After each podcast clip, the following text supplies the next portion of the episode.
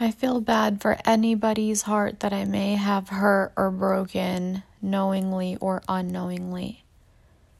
That being said, I currently am not interested in anybody and I'm looking for something that is more serious.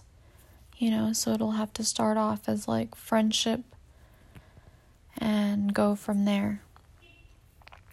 But I genuinely didn't mean to like mislead anyone or um, hurt anyone's feelings, you know? Sometimes shit just doesn't work out, you know, and it be like that sometimes. So.